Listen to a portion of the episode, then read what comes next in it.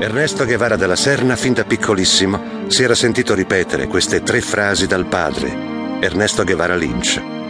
Era un bambino, ma ascoltava le parole paterne con grande serietà e attenzione, cercando di imprimersele nella mente.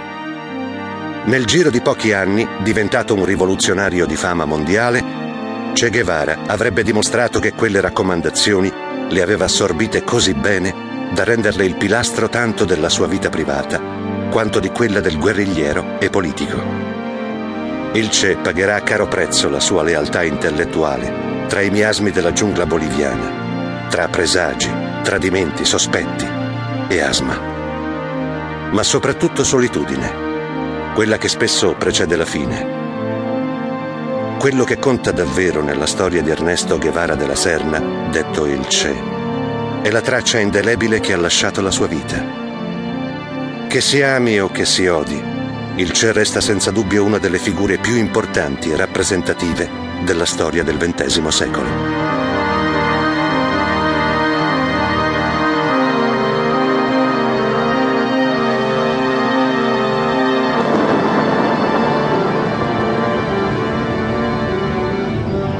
Ernesto Che Guevara nasce a Rosario, in Argentina, il 14 giugno del 1928. Per un caso del tutto fortuito, visto che i suoi genitori stavano scendendo il fiume Paranà con l'intenzione di coniugare un viaggio d'affari con la volontà di far nascere il loro primogenito a Buenos Aires. Ma evidentemente il destino non ne voleva sapere. Celia Guevara, all'altezza di Rosario, fu presa dalle doglie e dunque Ernesto vide la luce al reparto maternità dell'Hospital Centenario di Rosario. Ma nella città argentina della provincia di Santa Fe il futuro c'è, si fermerà pochissimo. I primi due anni della sua vita li passerà soprattutto a Caraguatay, nord dell'Argentina, provincia di Misiones. In quella regione il padre possiede una piantagione di mate la bevanda tipica argentina che per tutta la vita sarà fedele compagna del Che. Forse il più grande legame che terrà con la sua Argentina, nemmeno che in quel succo si celasse l'identità più intima della sua patria. Nel 1929 a Buenos Aires nasce sua sorella Celia, ma la famiglia Guevara continua a vivere nei dintorni di Misiones per le attività del padre. Nel maggio del 1931 accade qualcosa che cambierà per sempre la vita di Ernesto. Dopo aver fatto un bagno nel fiume con sua madre, il piccolo Guevara inizia a tossire e non smette più per giorni interi. Prima gli viene diagnosticata una bronchite, poi la verità lentamente viene a galla. Ernesto Guevara della Serna è asmatico e ha avuto il suo primo attacco d'asma. Questa malattia segnerà la vita del futuro rivoluzionario per sempre. Che fosse davvero difficile convivere con l'asma lo conferma il ricordo della sorella Anna Maria, che ricorda come i loro genitori pensassero che sarebbe morto presto, dato che i suoi attacchi d'asma erano davvero terribili. L'asma però non uccise Ernesto.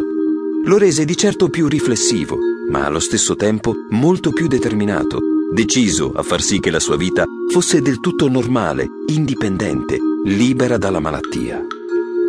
Sarà una sua costante sfida, quella di ricacciare gli attacchi d'asma indietro e vivere una vita piena, senza mai rinunciare a nulla. Anzi, spingendosi spesso al limite e oltre. Ma in quel 1932 non poté di certo opporsi alla decisione dei suoi genitori di lasciare il clima umido di Misiones per recarsi a vivere a Buenos Aires, nella speranza che l'asma non continuasse a colpire con tanta violenza il piccolo Ernesto. Proprio a Buenos Aires nasce suo fratello Roberto, il terzo figlio della famiglia Guevara. Ma anche nella capitale l'asma continua la sua subdola natura, fatta di attacchi improvvisi, come ricorda suo padre. Mio figlio davvero non poteva sopportare il clima della capitale. Ero molto preoccupato e avevo preso l'abitudine di addormentarmi vicino a Ernesto, così che lui potesse appoggiare la testa sul mio petto e respirare un poco meglio. Nel 1933 i Guevara si stabiliscono ad Argueio, vicino a Cordoba, ma l'asma non migliora. Non resta che provare l'ultima carta, il clima più secco della montagna. E allora tutta la famiglia Guevara si trasferisce nuovamente, sempre nei pressi di Cordoba, ma questa volta ad Alta Gracia, un piccolo villaggio in cui Tetè, Il nome con cui lo chiamavano in famiglia vivrà fino all'età di 17 anni.